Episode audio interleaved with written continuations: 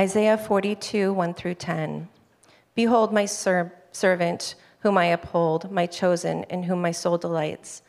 I have put my spirit upon him. He will bring forth justice to the nations. He will not cry aloud or lift up his voice or make it heard in the street. A bruised reed he will not break, and a faintly burning wick he will not quench. He will faithfully bring forth justice. He will not grow faint or be discouraged till he has established justice in the earth, and the coastlands wait for his law.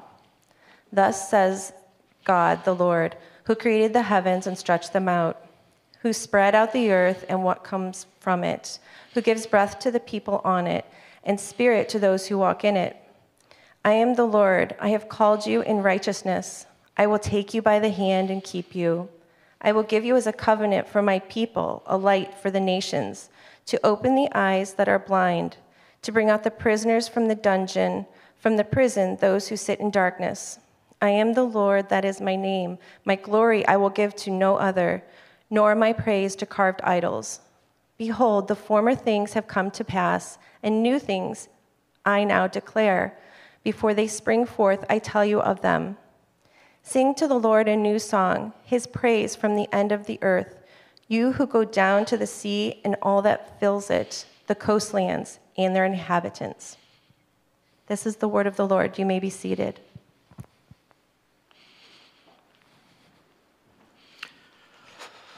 Thank you, Becky. Uh, you may be wondering why I have a pink pig. Uh, we'll leave that uh, for an illustration in just a minute. I know your curiosity is piqued. Um, as we come to this text, what, what was read is the solution to a problem. And in the verses that came before chapter 42, starting in verse 21 to 29, we learn that there is a problem of idolatry. There's a problem of idolatry in the people where, where the people of Israel were at the time. They were in Babylon. They had been taken from their land, and the culture was one that, that gave themselves to the problem of idolatry. Fortune telling was a well established tradition and a major preoccupation. The Babylonians consulted their gods to interpret events and to foretell the future. For example, they would cut open a sheep and the priest would interpret the significance of how its intestines were coiled. Like they saw a message on the insides of an animal.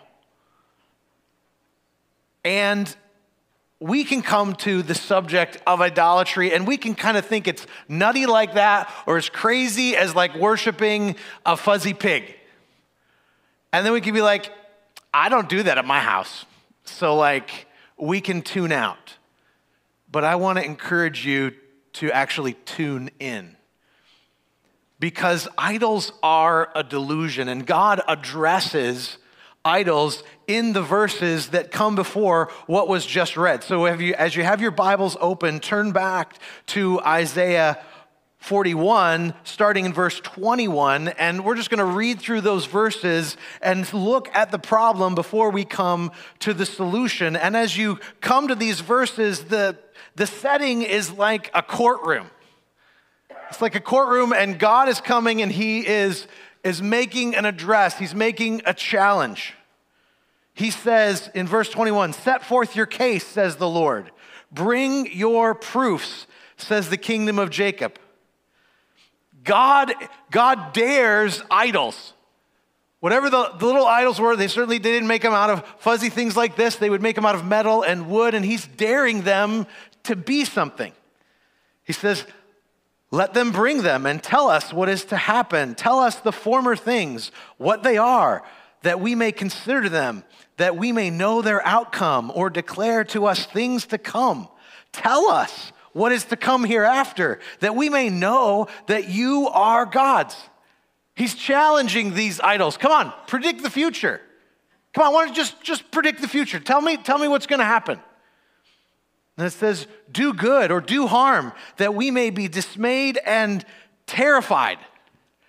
Go ahead, embarrass me. As God is saying these things, it reminds me of 1 Kings. I'm just going to flip back to 1 Kings, verse 27, when, and the context is Elijah and the prophets of Baal. There's like 450 of them. He brings out a couple of uh, uh, animals and, and puts them on the wood and says, okay, why don't you just, you know, use your magic arts and bring down fire and consume these things. And they try all these different things. They cut themselves, nothing's happening, and, and he mocks them. He says this cry aloud, for he is a God. Either he is musing, or maybe he's relieving himself, or he's on a journey, or perhaps he is asleep and he must be awakened. I mean, I can just get that picture. Elijah's just like mocking these guys that are trying to, to do something because they are trying it with a false God. And that's the image here as God is mocking these idols. And then he declares, Behold, you are nothing, and your work is less than nothing. As much as nothing and powerless as this stuffed animal, you're nothing. And then there's a sober warning an abomination is he who chooses you. A warning to those who would choose lifeless, fruitless idols. And then he goes on and talks about himself and how the living God is so other than these lifeless idols. He says, I stirred up from the north and he has come from the rising of the sun, and he shall call upon my name. He shall trample on rulers as on mortar, as the potter treads the clay. He's talking about controlling history and raising up leaders that would eventually come and deliver his people, because only God controls history. Only God controls history. He goes on, he says, Who declared it from the beginning? That we might know, and beforehand that we might say, He is right. There was none who declared it, none who proclaimed, none who heard your words. Only God can predict the future because he sets history in motion. He's the one that stays attentive to his creation throughout its existence. He doesn't set it in motion and then walk away. No, our God is intricately and intimately involved. It says, I was the first to say to Zion, Behold, here they are. And I give to Jerusalem a herald of good news. Our God is the originator of events in all of history. He's the first to say it.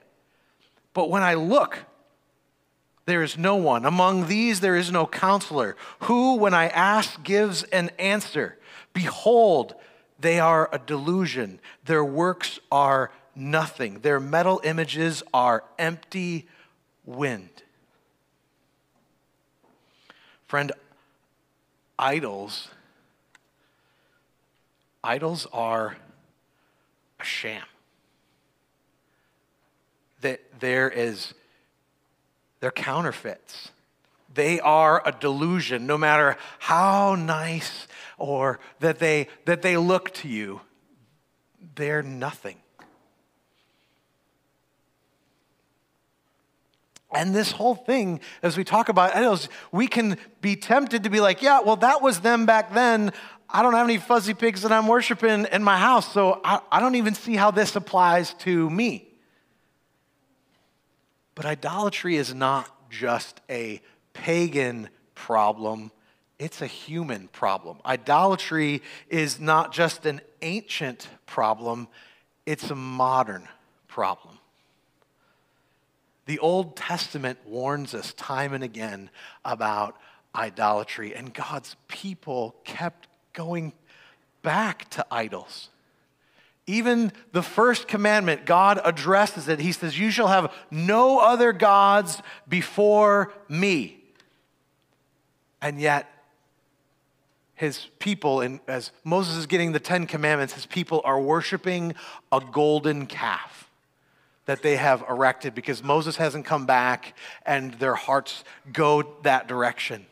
God puts that commandment first because if we adhere to that truth where we put God first, the other commandments actually aren't so difficult.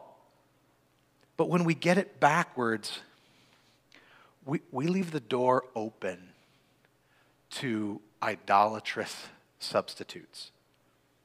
So, what is an idol for us? Because we might not be crafting images, but how would we define what an idol is? Ken Sande defines it this way He says, An idol is not simply a statue of wood or stone or metal. It is anything we love and pursue in place of God, and can also be referred to as a false God or a functional God. In biblical terms, an idol is something other than God that we set our hearts on, that motivates us, that masters or rules us, or that we serve. Idolatry can explain why we might be dealing with persistent or enslaving sins. Because the action on the surface, though it's a problem, it's not the problem. And the power of, of behavioral change doesn't get rid of it. We need to address the root problem in our hearts. At the heart level, we are making a substitute for God. And it's so pervasive, Jesus addresses it time and again in the New Testament. If you think about the various conversations he had, he addresses the idol of money and possessions when he talks to the rich young ruler and he says, you know, sell everything you have and follow me. Or when he addresses Martha Remember Mary and Martha? You've got Martha who's frantically moving around trying to get things, you know, ready, taking care of things because Jesus is there and, you know, I've got guests and I've got to do all this stuff. And she's got this idol of, of busyness and maybe wanting to please man. And yet Mary's there worshiping. He addresses that idol he addresses the idol of recognition or the praise of men when he countlessly calls out the Pharisees and says, You're doing this just because you want to be seen by men. You're fasting just because you want to be seen by men. You're giving in the streets just because you want to be seen by men. You find yourself at the head of a table when you walk into a place because you want to be seen by men. He calls out the heart level idol. So, how do we know if we have functional idols in our hearts? We need to ask is there anything that we desire more than God in our hearts? Asking questions like, what is absolutely essential to my peace? What's essential to my peace? Do I go to God or do I go to the bottle? What is absolutely essential to your self image? Do you have to be clothed in the latest fashion or are you clothed in the righteousness of Christ? What is absolutely essential to your contentment? I need to, I need to have that the latest widget, that, that thing that's,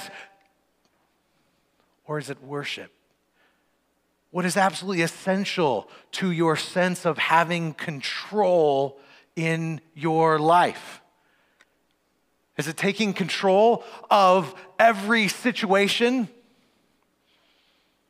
Or trying to take control of every situation in our futile attempts? Or are we trusting that God is in control? What do you want? What do you desire? What do you crave? What do you wish for? John Calvin said, The evil in our desire typically does not lie in what we want, but what we want too much. What do you fear?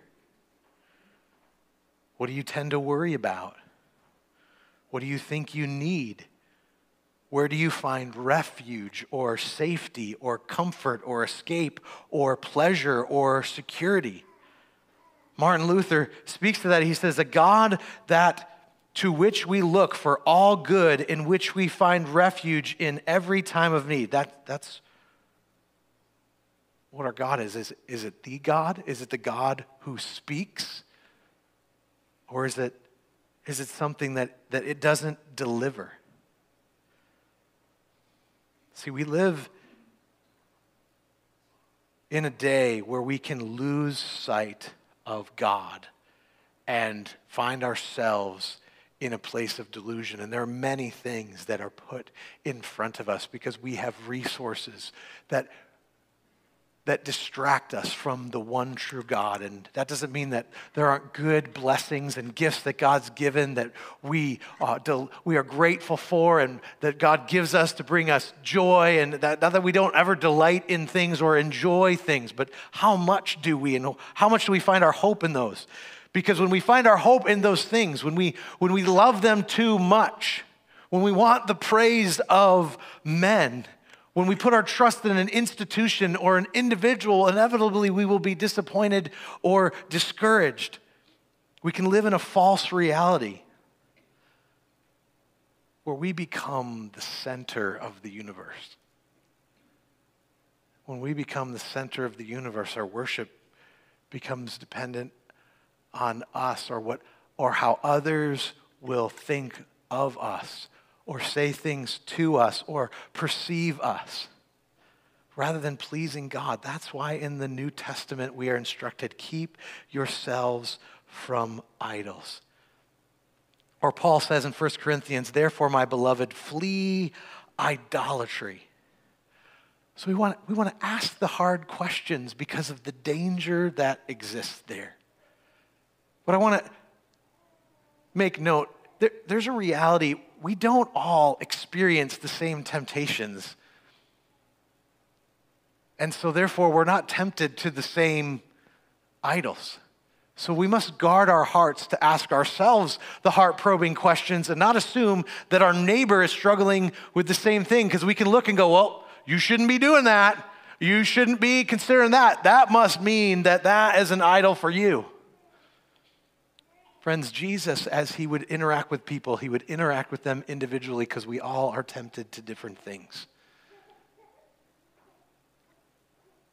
But if we have trusted in the Lord Jesus Christ, we can come and we can say, Lord, would you reveal our hearts and His Holy Spirit that He has sent to help us will bring conviction of that sin. And I know it's hard to get conviction of sin, but that's a good thing to get conviction of sin because when we get conviction of sin, we can repent of that sin and we can turn to Christ and He is guaranteed the forgiveness of our sins. And then we can experience Christ The root problem we often have with life is we keep going to false gods and their false salvations, and then we wonder why we're disappointed. But the answer is found here in our text. The answer for idolatry is found right here in verse 1 of chapter 42. Behold my servant. The solution is God's chosen servant and God's servant is the Lord Jesus Christ. How do we know that? We know that because we've heard this before. If you turn your Bibles, leave your finger there in Isaiah 42, turn in your Bibles to Matthew chapter 12. Great thing that we learn here as we're studying this text that Scripture interprets Scripture. Sometimes we read in the Old Testament, we read about prophecies, we read about different things. We're like, man, I'm not sure what, what that means or what that what's that about? Who's, who's God talking about there? Well, no question for us who God's talking about, because if we look here in Matthew chapter 12, starting in verse 15, we know the answer. So Jesus was being uh, uh, pursued by the Pharisees. They were conspiring against him because he was doing miracles. And so he was aware of this. He withdrew, and many followed him, and he healed them all and ordered them not to make him known. So he's doing great miracles. And this was to fulfill what was spoken by the prophet Isaiah. Behold, my servant, whom I have chosen, my beloved, with whom my soul is well pleased. I will put my spirit upon him, and he will proclaim justice to the Gentiles. He will not quarrel or cry aloud, nor will anyone, anyone hear his voice in the streets. A bruised reed he will not break, and a smoldering wick he will not quench, until he brings justice to victory. In his name, the Gentiles will hope. We don't have to wonder did, did the commentators get it right? Am I perceiving that rightly? No. Matthew just tells us, gives us the interpretation right out of the gate. This is about the King of Kings and the Lord of Lords, Jesus Christ. That's who this is about. And so if we are struggling, we find ourselves worn down by maybe a struggle with sin Yes, we want to repent of that as God gives light to that, but the place that we quickly go is to the foot of the cross. Our hope lies in Christ's finished work. He is the one that's going to make all things right. Everything that's messed up and the struggles that we deal with, He's going to make it all right because he's going to bring forth justice, as it says. Jesus is God's man for the job to bring forth justice. Look what it says. We'll look back at the text. Behold, my servant whom I uphold, my chosen, in whom my soul delights. Oh, but what a picture there of God's delight in his son. Such an intimate relationship, one that was more intimate than any relationship, the history of creation. And this is the one whom he sent for us. I have put my spirit upon him. He will bring forth justice to the nations. We're looking around, people are crying for justice, crying because everything is a mess. And one commentator said, he said, the word translated justice here includes within its kind of scope and meaning all of our longings for a better life and a better world. Like that justice isn't just so that the criminals will face justice, but just looking around saying everything's a mess and it's broken. And when we try to fix things, there is some help that happens, but, but oftentimes we end up shoving each other around. Now, is it true when we see things like poverty or oppression or illiteracy or things like pollution or other things that just display the broken world, should we make society better? Should we take steps to see it get better? Uh, yes. I think that's the way in which we display God's kingdom because it's going to be like not going to be like that in his kingdom but can we make society the way that we want it to be with human institutions? We can't. Every generation thinks they can. But if we see history time and again, every time man tries to put something in motion, it, it doesn't bring about a utopia. Heaven doesn't come to earth. Even in our current country's American experiment, we continue to see brokenness and hurt and pain and suffering. So our salvation and our peace never come from our own efforts. Our idolatries do nothing but corrupt. But God has a solution. God has a solution and earlier on in the book of Isaiah, in chapter 9, we learn about how this servant Jesus, what his kingdom is going to be like. In verses 6 and 7 of Isaiah chapter 9 For to us a child is born, to us a son is given, and the government shall be upon his shoulder. And his name shall be called Wonderful Counselor, Mighty God, Everlasting Father, Prince of peace. Of the increase of his government and of peace, there will be no end. On the throne of David and over his kingdom to establish it and to uphold it with justice and with righteousness. So his kingdom is going to be marked by everything that is right. Because his kingdom will have citizens in that kingdom who have been completely transformed. There's not going to be any police station because the hearts of everyone who is there have been bought with the blood of Jesus. And everything will be just, and righteousness will be seen throughout. And that's going to mark his kingdom. From this time forth and forevermore, the zeal of the Lord of hosts will do this. When God says he's going to do something, it is going to be done. And we can count on that. So that's what we are looking to. And we must look to him because he is the one who has come to save us. And his character and ability are unparalleled. We need to look to him. And we need to see this description of him right here in the text. He's the only hope of the world. Idolatry corrupts. But this one is the one whom God delights in. Look at verse 2. It says, He will not cry aloud or lift up his voice or make it heard in the streets. He's not a leader who advertises himself.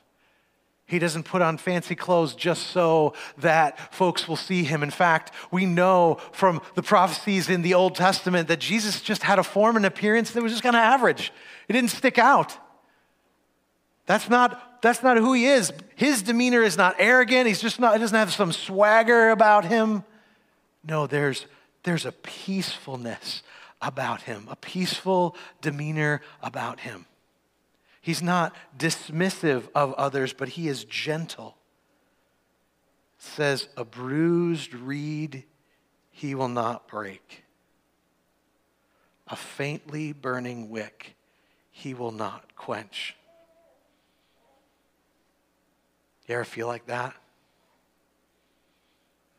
Do you, do you resonate with that image? Bruised reed, beat up by things.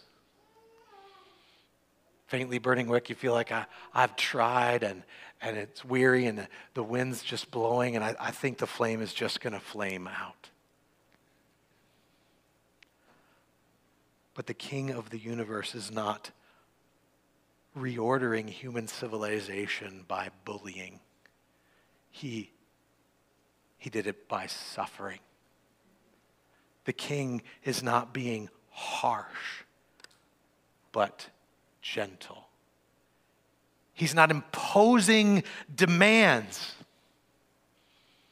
Rather, he stood in the way and he absorbed our sins. He's not making others feel miserable or shamed. Rather, we know him to be the man of sorrows, acquainted with grief. So if we find ourselves in the struggle, in the discouragement, we look to Christ who understands. Who understands. That's the one who's going to rule. He understands. And it says in verse 4 He will not grow faint or be discouraged till he has established justice in the earth and the coastlands wait for his law. When you find yourself discouraged, you just want, sometimes we just want to be carried. We come to the end of ourselves, we just need to be carried. And it says here that he does not faint or he is not discouraged. Now, Jesus wasn't immune to suffering. He, he, he suffered in this life. He experienced challenge in this life. But here's the thing about Jesus He was resilient, He had endurance because He was dependent on the Spirit and He gave His life. And there is no hindrance for Him anymore because He's the strong Son of God who sits at God's right hand and He intercedes for us right now. He is not worn out. When you're worn out and you lay down at bed at night, He is still active on your behalf.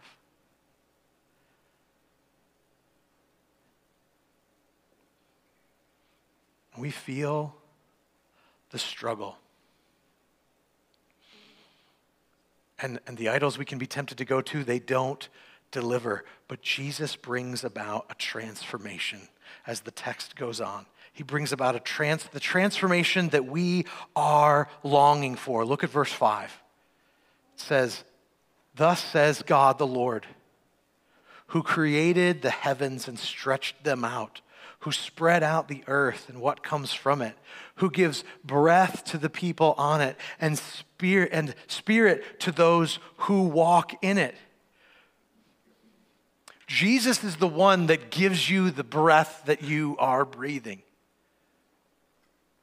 I'm always amazed that Jesus upholds the universe by the word of his power because that means he sustains those that are rebelling against him. He sustains us even when we find ourselves in disobedience. He continues to sustain us, and He is the one that gives us new life. He says, I am the Lord. I have called you in righteousness. I will take you by the hand and keep you.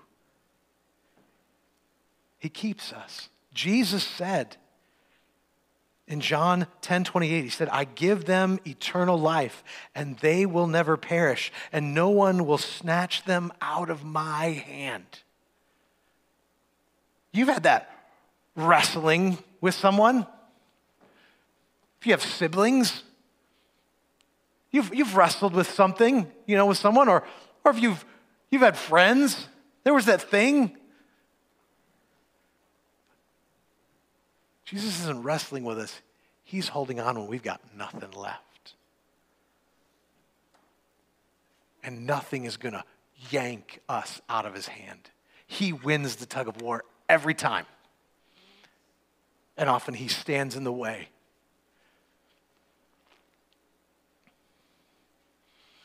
It says, I will give you as a covenant for the people, a light for the nation, to open the eyes that are blind to bring out the prisoners from the dungeon, from the prison, those who sit in darkness. He opens our eyes to see our need for Him because there was a time when we found ourselves trapped in patterns of sin, selfishness, pride, arrogance, giving ourselves over to the lusts of the flesh. And when Jesus came to you, he opened your eyes to see. And for some of you, Jesus is going to come to you today to open your eyes to see, not to shame you, but to help you to see that what you are pursuing is worthless, it is lifeless, it will never deliver for you. And he comes to the rescue to take you out of that because he says, he does that to point us to the Lord who says, I am the Lord, that is my name. My glory I give to no other, nor my praise to carved idols. Behold, the former things have come to pass. The new things I now declare before they spring forth, I tell you of them. God is patient with us. He loves us until we get it and He is doing a new thing. And we can be enamored by new things, waiting for the newest thing to come out. But this new thing that He is doing is a transformative thing in your life. There is the new thing that he did when he saved you. When you first encountered him and you came to Christ, that was a new thing. You came to know him, but he continues to do new things in you. The miraculous new thing that he does is when he reveals things to you that are part of your old life and you put them to death and you pursue him, you experience a new measure of grace, a new level of joy, a new level of intimacy with him. And he continues to do that because he's conforming us to the image of his son until it's all complete when we see him face to face. See, in this world, people are trying to find themselves. I have had numerous conversations with young people. You hear the phrase, I'm just trying to figure it out, just trying to find myself, just trying to discover who I am.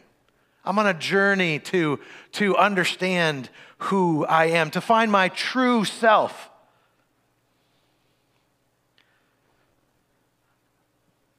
But it is only in the Lord Jesus Christ that we discover our truest self.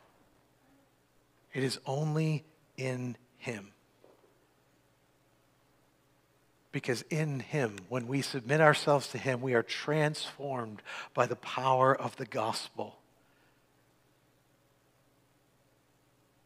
And it's only by His grace that we submit ourselves to Him and know our real identity. Because our identity isn't to be wrapped up in this thing or that thing, our identity is to be wrapped up in Christ. It is no longer I who live, but Christ who lives in me. That's what God sees when we go to Him in prayer. Not what we have done not our falling short, not our current struggle. Jesus' victory is what he sees. And so when we come to him,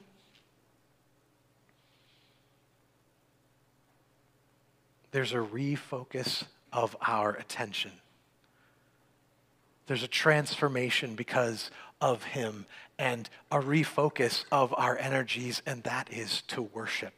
And the call in the text is sing to the Lord a new song, his praise from the end of the earth. Who go down to the sea and all that fills it, the coastland and all their inhabitants. God wants us to sing a new song. He not only wants you to sing a new song, he wants, he wants individuals to sing a new song from every tribe and tongue and people and nation. The nations are raging, one trying to rule over the other. And the idols that we could give ourselves to, they only divide, but worship unites us. Worship unites us because if we are truly worshiping, we are focused on the King, not on what seems to be our differences. When we are worshiping the King, we're not focusing on us, we're focusing on Him. That's why Jesus can be the only one that draws the true crowd. There's no fights in the background to get the seat like there might be at a concert that people go to.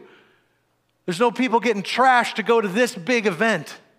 No, because when everyone is focused on Him, nothing else matters. And the picture we get of that is in Revelation 5 when it says, And they sang a new song, saying, Worthy are you to take the scroll and open its seals, for you were slain, and by your blood you ransomed people for God from every tribe and language and people and nation.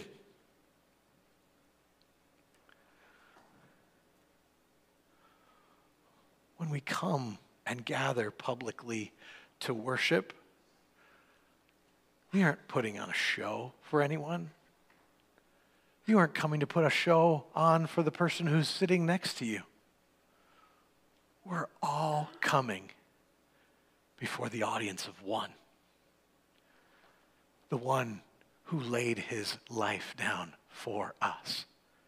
And as we come to him, it changes the way that we worship. Because if we're focused on us, we're going to worship like this looking at the ground. I'm just going to be quiet. Now, I understand there are different personalities, and God uses those as we worship. You know, I know mine's just, I talk and I use my hands. So when I sing, it kind of looks like that. And others, maybe that's not your personality, but it looks like something. When God transforms your heart, if you are unaware of the people next to you and you are most aware of the one that we've come to sing, it's going to be loud. It's going to be amazing. And we're going to find joy because we won't care about who, who the person next to us is thinking. We're going to care about what he's thinking. And we're aware of what he's thinking. We're aware we don't deserve for him to have good thoughts about us, because, but because of what Christ has done, he looks upon us with favor and may it transform the way that we worship. Because our God transforms idolaters into worshipers. Because in verse 16 it says, And I will lead the blind in a way that they do not know, in paths that they have not known. I will guide them. I will turn the darkness before them into light, the rough places into level ground. These are the things I do, and I do not forsake them. Author Ray Ortlund said the greatest miracle in the universe is not when God hung the planets in space. The greatest miracle in the universe is when God transforms a compulsive idolater into a glad worshiper of himself alone. The miracle is that we would see more fully the giver and not the gifts and the joy that we receive from the gifts God's given us is meant to direct our hearts to Him. The gifts that are given are meant to direct us to Him. So if we don't get that gift that we think that we need, or when something's taken away, that's why we can say, The Lord gives and takes away. Blessed be the name of the Lord, because we know at the end of everything, we get Him. Because of what Christ has done, we get Him. But then this section comes to a close in verse 17 with just, a, again, a, a sobering reminder. It says, They are turned back and utterly put to shame who trust in carved idols, who say to metal images, You are our gods. Because false gods, they never deliver. They are as helpful as the pink pig.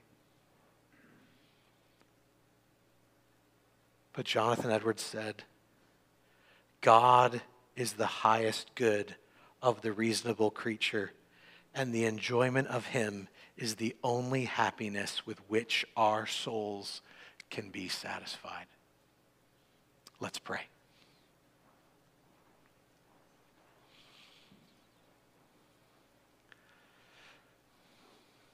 Brothers and sisters, as we go to pray, God, God wants us to yield to Christ today. We're not to come with any pre conditions. We pray like this Lord, you are the only true hope of the world. You are our only hope. We admit our share of responsibility for the world as it is. Father, forgive our injustices. Destroy our idols. Transform us, Lord, to be the men and women that will honor the strong name of Jesus. You alone are our salvation. And we give our allegiance wholeheartedly to you. We worship you.